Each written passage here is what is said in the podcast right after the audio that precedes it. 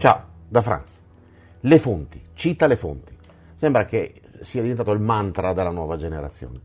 Ora, citare le fonti ha un senso, ovviamente, quando si parla di fatti di cronaca, di notizie pratiche, di riferimenti ad avvenimenti reali no? della vita. Quando si parla di un fatto avvenuto, citare la fonte, anche noi stessi, se siamo stati testimoni del fatto in questione, ha un senso, ovviamente, e dovrebbe essere anche, dover, dovrebbe essere anche doveroso non solo citarle, ma pure verificarle, specialmente quando parliamo di condivisione di queste notizie.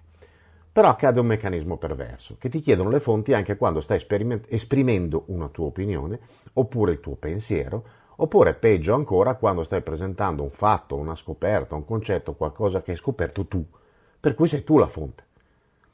E, e quindi non puoi citarla, no? ecco. Questi due aspetti, che sono apparentemente slegati tra loro, vanno visti come, sem- come sempre e per tutte le cose da entrambe le ottave. Dal punto di vista dell'ottava bassa, per chiamarla così, citare le fonti garantisce una certa veridicità di ciò di cui si sta parlando. Ma da un'ottava più alta, ecco che richiedere le fonti sempre e comunque, altrimenti l'argomento esposto viene bollato come inesistente, ostacola lo sviluppo di, e la comunicazione di nuove teorie. Prendiamo per esempio Wikipedia. Wikipedia è una piattaforma incredibilmente ricca che negli anni è diventata davvero gigante, eppure su Wikipedia non è possibile pubblicare qualcosa senza citare delle fonti. Quindi, in altre parole, è impossibile pubblicare le proprie idee se sono nuove, scoperte o concetti, perché ovviamente, essendo nuovi, non hanno fonti citabili se non la propria. È una perversione dei nostri tempi che va a braccetto con la meschinità di un certo metodo scientifico, che di fatto esclude il buonsenso e lo delega ai cosiddetti fatti scientificamente provati. Come ho detto altre volte, i dati e i fatti sono tali solo in proporzione alla funzionalità degli strumenti usati per misurarli o ottenerli, hm? osservarli. Per comprendere la cosa è sufficiente creare uno scenario. Immaginiamo di essere nel 1400 e di applicare il metodo scientifico ai fatti e, ai, e con i dati scientifici a nostra disposizione in quell'epoca, quindi nel 1400. Immaginiamo che arriva un tizio che ci presenta un bel forno a microonde. Ovviamente verrebbe bollato immediatamente come mago, stregone, figlio del diavolo, al di là del fatto che non avrebbe una presa di corrente dove attaccarlo, perché non avrebbe comunque alcun modo, con gli strumenti del 1400, per spiegare le microonde. Eppure oggi, a distanza di 800 anni, non solo usiamo i forni a microonde, ma sappiamo anche qual è il principio che li fa funzionare. Ora, prendiamo questo e trasliamo il tutto avanti di 800 anni, a partire dai giorni nostri quanto di quello che riteniamo scientificamente impossibile o non reale diventerà tale? Ad oggi ci sono scienziati di, fia- di, fama mondiale che si rifiutano di riconoscere come reale che un cane possa percepire l'arrivo del padrone con un anticipo di minuti, semplicemente perché non è scientificamente probabile. Ovviamente il cane che non sa di non essere scientificamente corretto si siede lo stesso scodinzolante davanti alla porta e fa il suo casino.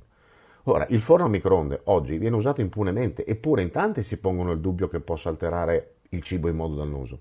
Solo che siccome non esistono dati scientifici che ne dimostrano la dannosità, che poi in realtà ci sono, ma vengono sistematicamente bollati come non scientifici, ma questo è un altro discorso, ecco che per la scienza ufficiale il forno a microonde è sicuro. Il 5G viene considerato come la panacea tecnologica, nonostante ci siano fior di scienziati che ne mettono in dubbio, non dicono non affermano il contrario, che ne mettono in dubbio l'innocuità. Ma dato che non è scientificamente probabile che sia una, una tecnologia dannosa, ecco che automaticamente diventa sicura. Fra 800 anni, con ogni probabilità, spero, ci saremo ancora, ci saranno i nostri discendenti, guarderemo a quest'epoca esattamente come noi oggi guardiamo al Medioevo e credo proprio che i nostri pro pro pro pro nipoti si chiederanno come fosse possibile essere così ignoranti nel XXI secolo, esattamente come noi ci chiediamo oggi come fosse possibile nel Medioevo credere che le eclissi fossero opera delle streghe che ipnotizzavano la Luna, perché questo è quello che si riteneva.